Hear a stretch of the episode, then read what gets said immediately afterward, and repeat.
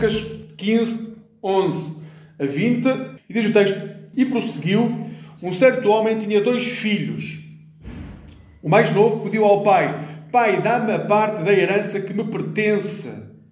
E o pai repartiu os bens pelos dois filhos. Poucos dias depois, o mais novo reuniu tudo o que era dele e partiu para uma terra muito distante, onde gastou o que possuía. Depois de ter gasto tudo, e como houve muita fome naquela região, começou a ter necessidade. Foi pedir trabalho a um homem da região que o mandou para os seus campos guardar porcos. Desejava encher o estômago mesmo com as bolotas que os porcos comiam, mas ninguém lhes dava. Foi então que caiu em si e pensou: Tantos trabalhadores do meu pai têm quanta comida querem e eu estou para aqui a morrer de fome. Vou-me é ter com o meu pai e digo-lhe: Pai, pequei contra Deus e contra ti. Já nem mereço ser teu filho, mas aceita-me como um dos teus trabalhadores. Levantou-se e voltou para o pai. Mas ainda ele vinha longe de casa e já o pai o tinha visto. Cheio de ternura, correu para ele, apertou-o nos braços e cobriu de beijos. Queridos amigos, como estava a dizer, hoje damos início a uma minissérie sobre este texto bíblico. Nós estamos numa série que é os sinais vitais, os sinais que nós devemos transparecer para saber se temos pulsação espiritual ou não, ou estamos mortos. Se nós não pulsamos nada do Evangelho, é provável que estejamos mortos espiritualmente. Então, nós estamos a ver quais são as pulsações que o Evangelho diz que nós devemos ter no nosso dia a dia para transmitir aos outros aquilo que é Cristo em nós. E, apesar disso, hoje vou, vou começar uma minissérie. Vamos começar só de três mensagens do Evangelho de Lucas sobre aquilo que é o centro do Evangelho. Não só de Lucas, é o centro do Evangelho. Esta parábola pode ser vista, e é vista por muitos, e eu considero que também é assim o centro do Evangelho. Ao longo dos últimos anos, esta parábola tem sido o texto, provavelmente, que eu mais li da Bíblia. Bem, que eu mais li, fora da Bíblia também. E é o texto que mais me aproxima de quem é o Pai Celestial. Mas não me aproxima só de quem é o Pai Celestial, também me aproxima de quem eu sou. E há tantas personagens que dá para, em momentos distintos, sermos personagens distintas. Ao longo destas três semanas é sobre ela que vos quero falar para que se possam aproximar um pouco mais da casa do Pai. Está na altura, como dizíamos há pouco, de nos voltarmos a aproximar da casa do Pai. Algumas semanas atrás eu perguntava num culto aqui quem dentre vós achava que estava de costas voltadas para Deus e por isso ainda se estava a afastar e não sabia quanto ainda se iria afastar, porque quando estamos de costas voltadas, nós não sabemos qual é o limite do afastamento. Estamos somente de costas voltadas para a casa do Pai, por isso continuamos a caminhar para longe. Ou quem estagnou e não sabe se as costas estão voltadas ou não, mas não consegue andar nem para a frente nem para trás. E nesse dia, cerca de metade da igreja levantou a mão. E é uma honra mesmo nós podemos ser vulneráveis na igreja. É uma honra nós podemos dizer: Eu estou a passar dificuldades. E a principal dificuldade que eu passo não é financeira, não é familiar, a principal dificuldade que eu passo é uma dificuldade espiritual. Então, esta é uma série para vós. Quem levantou a mão naquele dia, esta é uma série para vós que sentem estagnados no caminho.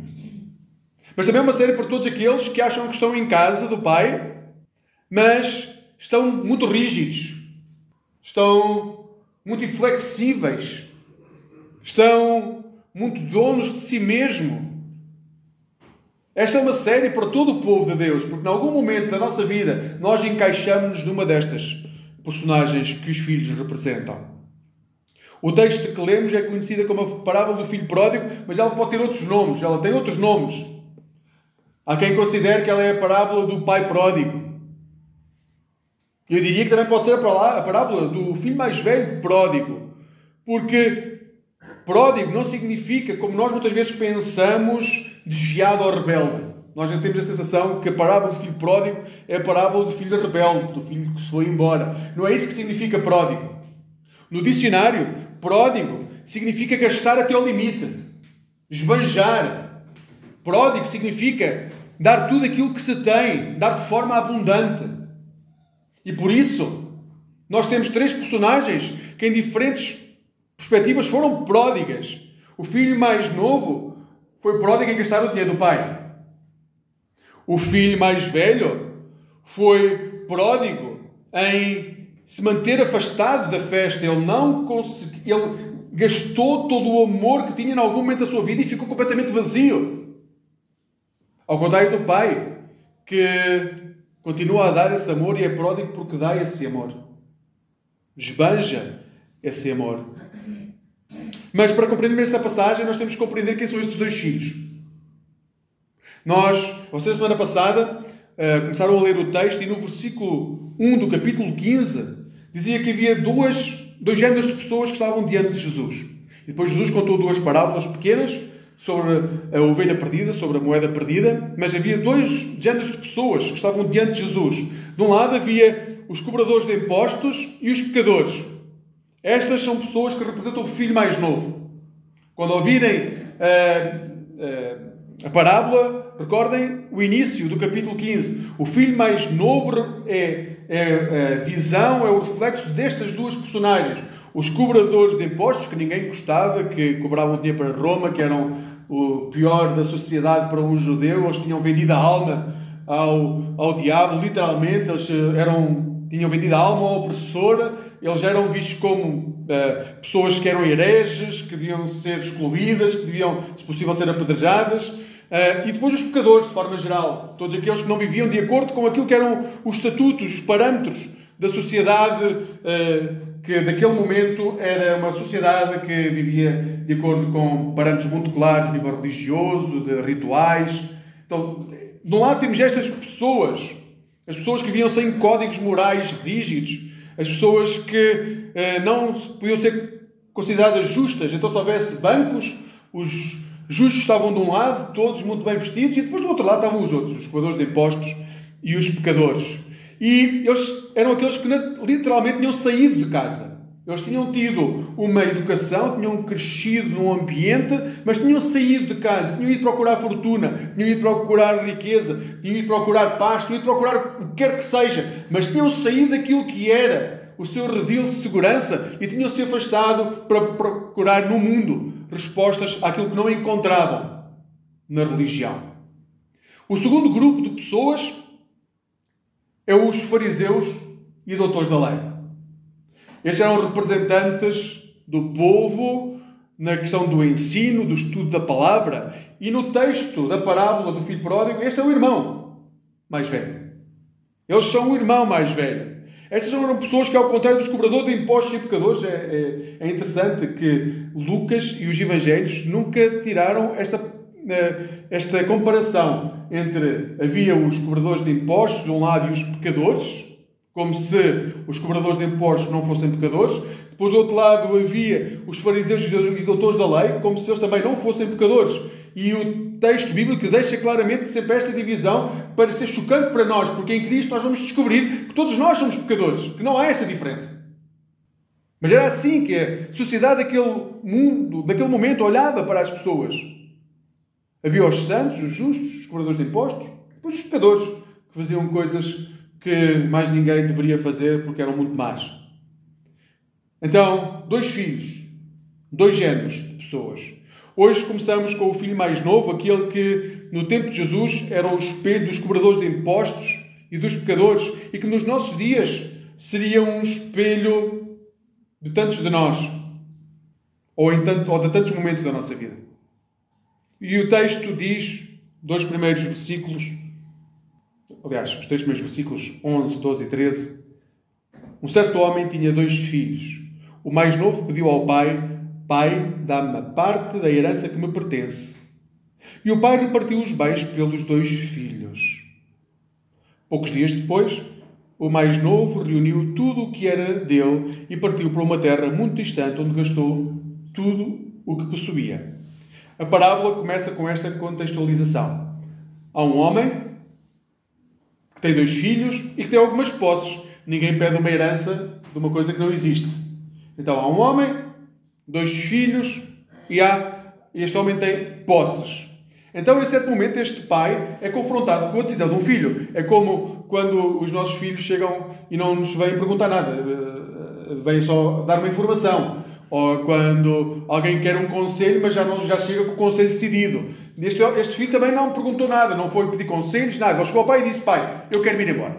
Pronto. E quero a minha parte de herança. Foi uma informação ao pai. Era tempo de ir para outro lugar, era tempo de procurar outras realizações, era tempo de ir para longe da casa do pai, era tempo de conseguir por ele mesmo descobrir o que é que podia ou não fazer. Ele queria para isso dinheiro. E como não tinha, disse: Bem, se eu não tenho, vou pedir ao meu pai, de forma a que seja ele a dar-me.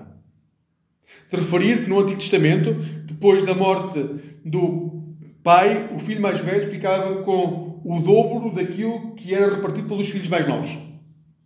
Então, neste caso, como eram só dois filhos, o filho mais velho ficou com 66% e o filho mais novo ficou com 33% da herança. E foi esta a parte da herança, porque o texto diz claramente que o pai repartiu pelos dois filhos a sua herança. Então ele pegou, deu 33% da herança ao filho mais novo e ficou com 66% da herança para o filho mais velho. Isto porque o filho mais velho tinha várias responsabilidades que o filho mais novo não teria. Se houvesse viúva, uh, teria que cuidar da mãe, teria que cuidar das irmãs que não estivessem casadas ou dos filhos menores. Então, como tinha mais responsabilidades, também teria direito a ter uma parte da herança maior. E neste caso, então, o filho mais novo pegou em 33% da herança. A questão que se coloca quando olhamos para esta parábola é que a herança não podia nunca ter sido dada em tempo de vida do pai.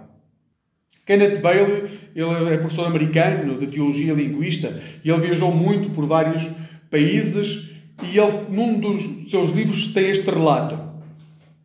Ao longo de mais de 15 anos, tenho andado a interrogar povos de todos os tipos, desde Marrocos à Índia, Turquia ao Sudão, sobre as implicações que poderia ter o facto de um filho reclamar a herança do pai em vida. A resposta foi sempre a mesma e a conversa desenrola-se mais ou menos da seguinte forma: Houve alguma vez alguém do seu povo que tenha pedido uma coisa assim? A resposta é nunca. Poderia alguém pedir uma coisa assim? A resposta é impossível.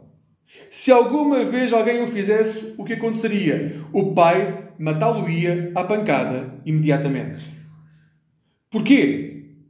Um pedido destes significava que o filho desejava que o pai morresse. Um pedido desses significava que o filho desejava que o pai morresse. Mas este filho, ainda assim, pede em vida do pai a herança.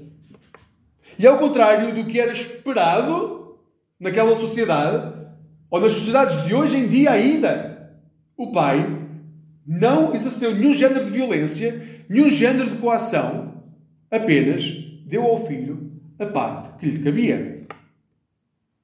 A questão é, nós vamos ver um pouco mais à frente que no último versículo o próprio pai vai dizer que apesar de não ter coagido, não ter sido violento para, para a família, naquele momento aquele filho morreu. Por isso, no último versículo, nós vamos ler: este filho estava morto.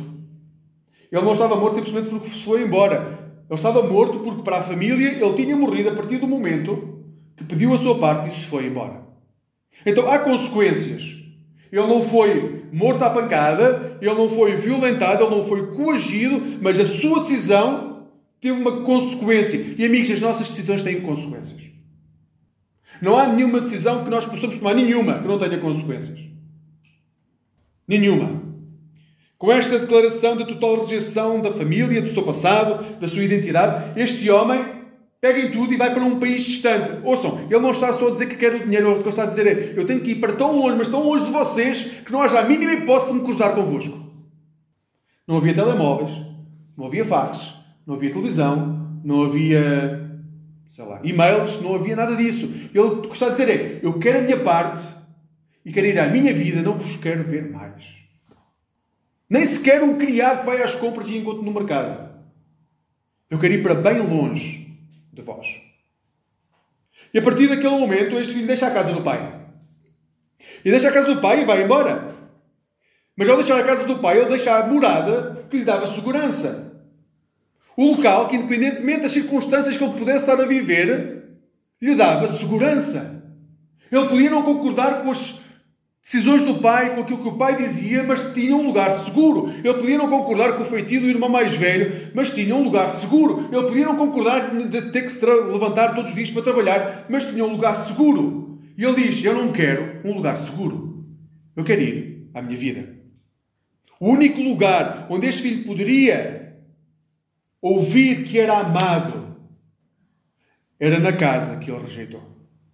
E por isso foi à sua vida o desejo de aventura, o desejo de experimentar coisas novas, o desejo de não ter regras, o desejo de não ter um pai em cima de si ou uma família impositiva, o desejo de ter mais, o desejo de poder crescer, o desejo de ser uh, olhado como uma pessoa de mérito, o desejo de não ser visto como o filho de, levou-o a ir embora. Este filho começa o caminho que não conhecia, para uma terra que não conhecia, para conhecer pessoas que nunca tinha visto. Uma terra distante, longe do lar. O que este filho queria desesperadamente encontrar noutro lugar era aquilo que nunca encontrou em casa, mas que não descobriu até ao momento, que também não iria encontrar em lado nenhum, porque o problema estava dentro do seu coração. Amigos, hoje tenham atenção às vozes que vos chamam constantemente para irem para lugares com promessas extraordinárias. Lugares que vos prometem realização profissional.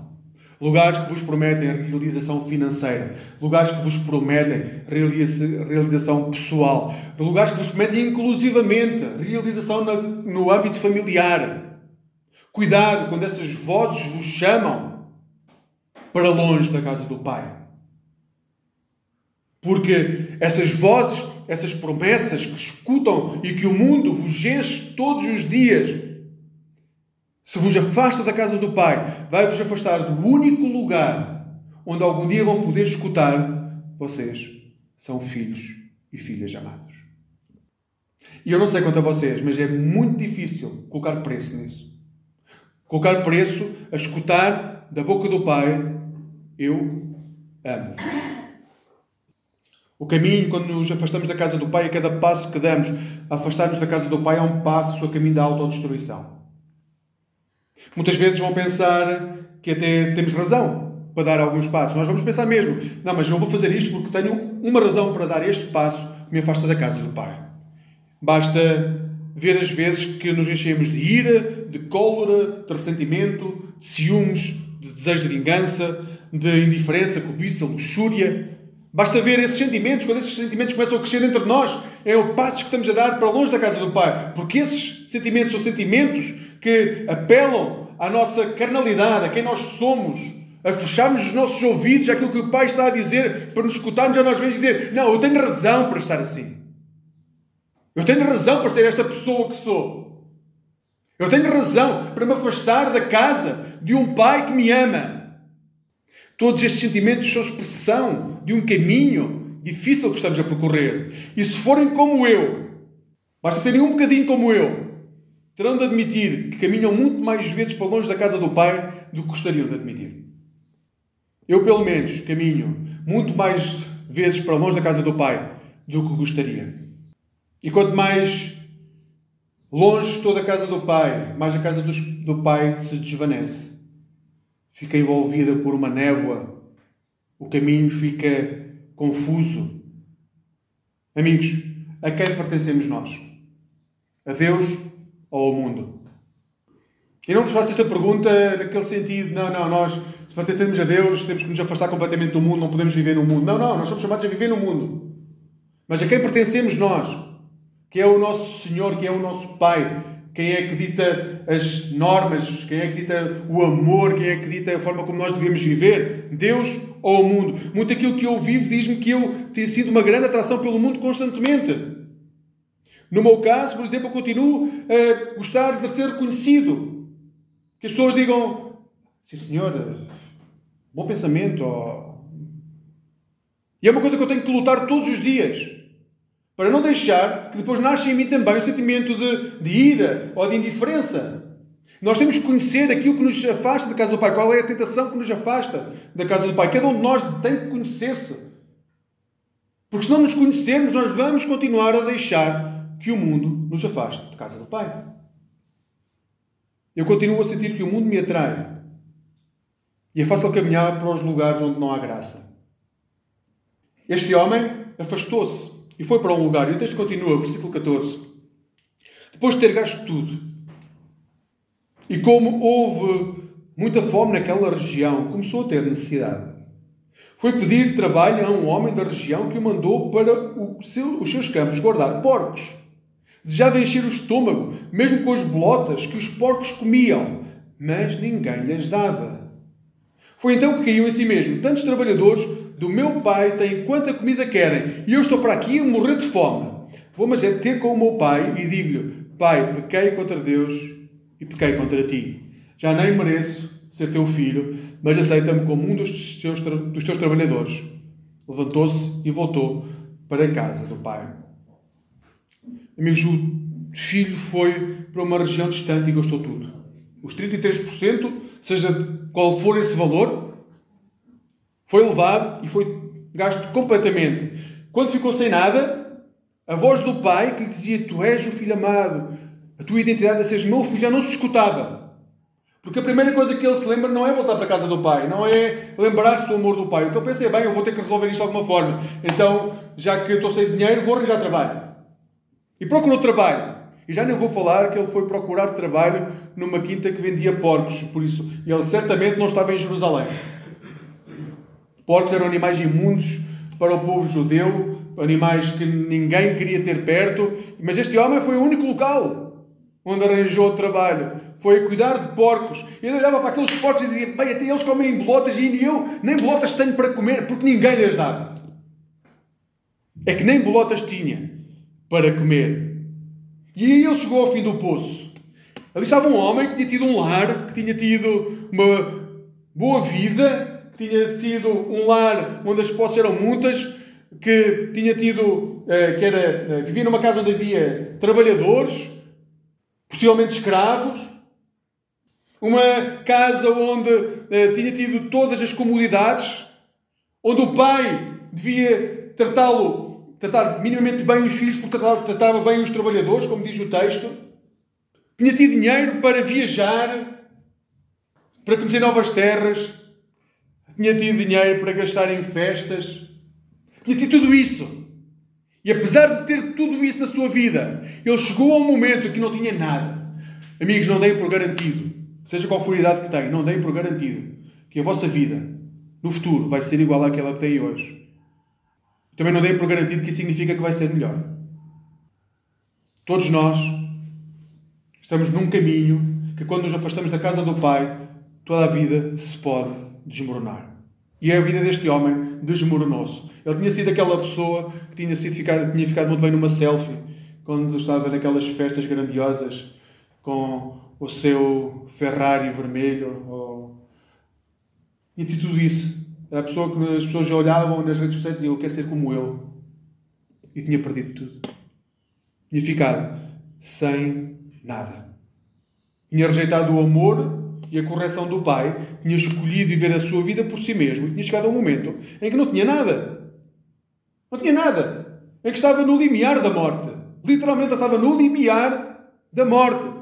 E quando eu digo no limiar da morte, não pensem que aquilo era como hoje, em Lisboa, em que há um estado minimamente social e quando alguém não tem nada, há sempre carrinhas que passam para distribuir alimentos ou há locais onde as pessoas podem dormir. Não, naquele momento não havia nada. Aquele homem tinha que se arrascar sozinho, porque não havia nada. Então este filho mais novo teve a consciência de onde tinha chegado. Ele estava perdido, não havia nada, não havia ninguém que lhe estendesse a mão, não havia ninguém que lhe desse uma bolota para ele comer. E quando ele chega a este poço onde a dignidade desapareceu por completo, quando ele se vê que ao perder a utilidade tinha perdido a dignidade, que as pessoas que ele tinha tido ao longo na sua vida, tinham estado na sua vida por aquilo que ele lhes podia dar, não por quem ele era. Então ele ficou completamente só. Sabem, amigos, as sociedades, não é só do nosso tempo, que opta por eh, colocar pilares naquilo que são os relacionamentos. E os pilares desses relacionamentos são produtividade e utilidade. Bem, de uma forma moderna, podemos dizer modernidade e mérito. Esses são os pilares no qual as sociedades se firmam. E se nós não formos úteis, se não tivermos mérito, somos dispensáveis. Este homem foi dispensável porque deixou de ter utilidade, deixou de ter méritos. Mas quando deixou de ter tudo isso e ficou completamente só, ele reconheceu uma coisa: é tempo de voltar para a casa do pai. Agora, ele não voltou para a casa do pai porque amava o pai. Ele não reconheceu o amor infinito do pai por ele, dizer: Não, agora que eu estou aqui na mais pequena miséria, eu reconheço que o meu pai me ama muito e que essa é a minha identidade. Ele voltou para casa porque estava com fome e disse: Bem, se eu aqui vou morrer à fome, pelo menos em casa do meu pai, o meu pai vai me dar trabalho para eu comer. Ele reconhece a sua identidade, ele reconhece, ele diz: O meu pai trata melhor os seus trabalhadores do que a forma como eu estou a viver agora. Ele reconhece que ele, aquele homem é o pai dele. Mas ele não está a regressar porque ele é pai dele, ele está a regressar porque precisa de comer. Então, não desvalorizem. O que é que seja que vos esteja a chamar para junto do pai. Podem estar a chegar junto do pai pelas razões erradas. Pode haver um momento na vossa vida em que vocês vão voltar para o pai pelas razões erradas. Mas não! Se enganem a vocês mesmos. O Espírito Santo tem muito para vos ensinar no caminho para casa. Seja qual for a razão que vos leve de novo para a casa do Pai, aceitem e vão. Até pode ser a razão errada, mas no caminho o Espírito Santo vai tomar conta de vós. Aquele homem sabia que junto do Pai teria muito mais dignidades, dignidade. Amigos, ao olhar para Jesus, vemos que quase todos vão abandonar Jesus. Quando Jesus chega à cruz, quase todos vão abandonar Jesus. Judas vai traí-lo, Pedro vai negá-lo, muitos dos discípulos vão desaparecer do contexto. Todos eles se tornam filhos despidos de dignidade. Todos eles se tornam perdidos no mundo. Todos eles não sabem o que fazer. Judas não aguentou o embate, e porque não aguentou o embate da falta de dignidade, do peso da traição, ele acaba por tirar a sua vida. Mas os outros, Pedro e todos os outros discípulos, eles vão conseguir esperar. Pedro consegue, Mateus consegue, André consegue, Tiago consegue. E eles vão esperar, e no meio do desespero, eles vão descobrir que, apesar do seu desespero, da sua falta de dignidade, por mais que a sua razão pudesse estar errada, eles vão voltar a procurar o Pai, porque eles estão a voltar para o Pai naquele momento em que não há ressurreição ainda. Eles têm um grande sentimento de culpa, e a culpa não é um bom sentimento para voltar para o Pai. Mas seja qual for a razão, eles estão ali, estão unidos, estão na esperança, estão completamente sem saber o que fazer, mas há ali uma réstia de. Eles têm que saber o que é que vai acontecer a seguir. E estes homens completamente perdidos vão ser os homens que Deus vai escolher para levar o Evangelho a todas as nações. Não desvalorizem o que quer que seja que vos leve para junto do Pai. Porque Deus vai usar a vida de cada um de nós para proclamar o Evangelho em todas as nações. Amigos, chegaram a um momento da vossa vida em que a única coisa que conseguem ver é a miséria e a falta de dignidade. No vosso casamento, na vossa relação familiar mais alargada, nos vossos locais de trabalho, nos vossos círculos de amizade. Nós às vezes chegamos a momentos em que nós não vemos mais nada a não ser falta de dignidade, a não ser miséria, a não ser dor, sofrimento e custa-nos alcançar algo mais do que isso. Mas se estão neste ponto, se chegaram a este ponto, não se esqueçam quem é o vosso Pai. Não se esqueçam nunca que tem um Pai fantástico, maravilhoso, que não vos meteu para fora de casa. Não foi Ele que vos meteu para fora de casa. Ele continua na sua morada, com o lugar bem guardado para cada um de nós. Na verdade, revejo-me muito no irmão mais novo, porque, como ele, continua à procura do amor incondicional, muitas vezes onde nunca o consigo encontrar. Isso corrói-me na jornada. Mas pela graça de Deus, Ele colocou na minha vida filhos e filhas que me têm ajudado no caminho. colocou a Xana, os meninos, e colocou outras pessoas no meu caminho, que me têm ajudado no caminho. Ajudado a compreender que muitas vezes não basta querer. Há coisas que têm que ser feitas. Eu sou consciente que o mundo tem uma atração que nos pode destruir e é destruidora. Mas não temos que viver aí. Nós não somos aquilo que o mundo diz que nós somos. Aquilo que nós somos é Deus que diz: nós somos filhos e filhas que Ele ama. E é muito bom fazer o caminho de regresso à casa do Pai. No caminho de regresso à casa do Pai, este filho sente um profundo arrependimento. Não é, porém, como disse, um arrependimento que nasce do, de um amor profundo, de cura, de restauração. É um, é um arrependimento que nasce de uma forma egoísta, de ter que comer. No grupo de terapia que acabou ontem, esta, nós, nós recordámos constantemente, desde o início, a dificuldade que é receber o perdão de Deus. Não é fácil receber o perdão de Deus. Porque muito daquilo que nós chamamos de arrependimento não é mais que um sentimento de culpa. Que nasce da consciência de que magoamos Deus ou que magoamos alguém. E como magoamos Deus ou magoamos alguém que nós amamos, há um sentimento de culpa. E nós confundimos muitas vezes culpa com arrependimento. Mas o problema é que a culpa não liberta ninguém, nem nos liberta a nós. O sentimento de culpa apenas nos corrói mais. O sentimento de culpa também não nos vai fazer mudar no futuro. Nós vamos sempre continuar a ter pena de nós mesmos. O que vai acontecer é que nós vamos diminuir a estima que temos por nós próprios. E quanto menor é a estima que nós temos por nós próprios, mais sentimento de culpa nós vamos ter, mas também em períodos mais curtos. E vamos habituar-nos a isso. Porque antes o sentimento de culpa demorava um dia, dois dias, três dias a passar. Agora, como já é um hábito, demora dez minutos. Culpa não é arrependimento. Arrependimento é muito mais do que isso. Arrependimento é reconhecer que nós pecamos e que a nossa vida se vai destruir se nós não escolhermos outro caminho. Arrependimento é saber que sem a ajuda de Deus não há forma de nós reconhecermos o nosso estado e como precisamos de ser transformados. Mas também é mais do que isso. O verdadeiro arrependimento é quando aceitamos que nós somos verdadeiramente amados. E se nós não sentimos que somos verdadeiramente, ama verdadeiramente amados, nós nunca nos vamos conseguir arrepender. Não há verdadeiro arrependimento onde não há um amor profundo do Pai em nós. Amigos, seja qual for o vosso passado, seja qual for, o passado de ontem, há 10 minutos atrás, seja qual for o vosso passado, ao regressar à casa do Pai, vocês têm que saber uma coisa: vocês não vão ser mais escravos. Vocês não vão ser empregados da casa do Pai. Por muito que tenham errado, por muito mal que tenham feito, vocês não vão ser empregados na casa do Pai. Ao regressar a casa, não tenham medo, não vão ser empregados. Vão ser filhos. Dizer, vão ser filhos podem dizer não e, ser, e dizer não é ser livres. A única liberdade que nós temos é quando conseguimos dizer não. E quando regressamos à casa do Pai, nós temos liberdade. Plena liberdade. Dizer não a tudo aquilo que nos vai tentar outra vez afastar dessa casa. Não. Eu quero ser livre e por isso digo não. Não quero mais. Amigos, não somos empregados. Somos filhos e filhas amados. É que Deus nunca deixou de querer abraçar o seu filho. Deus nunca deixou de querer colocar as mãos à volta do seu filho. Deus nunca quis isso.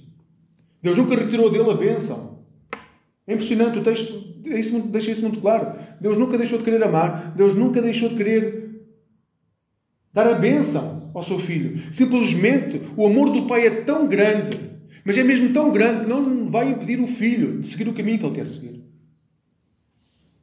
Não vai. O pai não se vai colocar à frente e dizer tudo aqui não sais. Não vai fazer isso, não fez. O amor do pai é tão grande que quando o filho regressa à casa, cheio de teorias que queria usar para apresentar desculpa, a única coisa que o pai faz é abraçar o seu filho e beijá-lo. Amigos, regressem à casa do pai. É só isso que vão receber. O pai nem sequer pergunta o que é que andaste a fazer. É tempo de voltarmos para a casa do Pai. Possivelmente tens receio de iniciar esse caminho. Eu tive. Mas o Pai que está à tua espera é o mesmo Pai que ressuscitou Jesus dos mortos. É o mesmo Pai. E por ser o mesmo Pai, Ele fê-lo para que tu e eu possamos saber que se Ele tem poder para ressuscitar Jesus dos mortos, não há nada que o impeça de nos voltar a abraçar. Nós somos filhos amados. Que Deus nos ajude no caminho. E amigos, voltem para a casa do Pai. Voltem para a casa do Pai. Amém.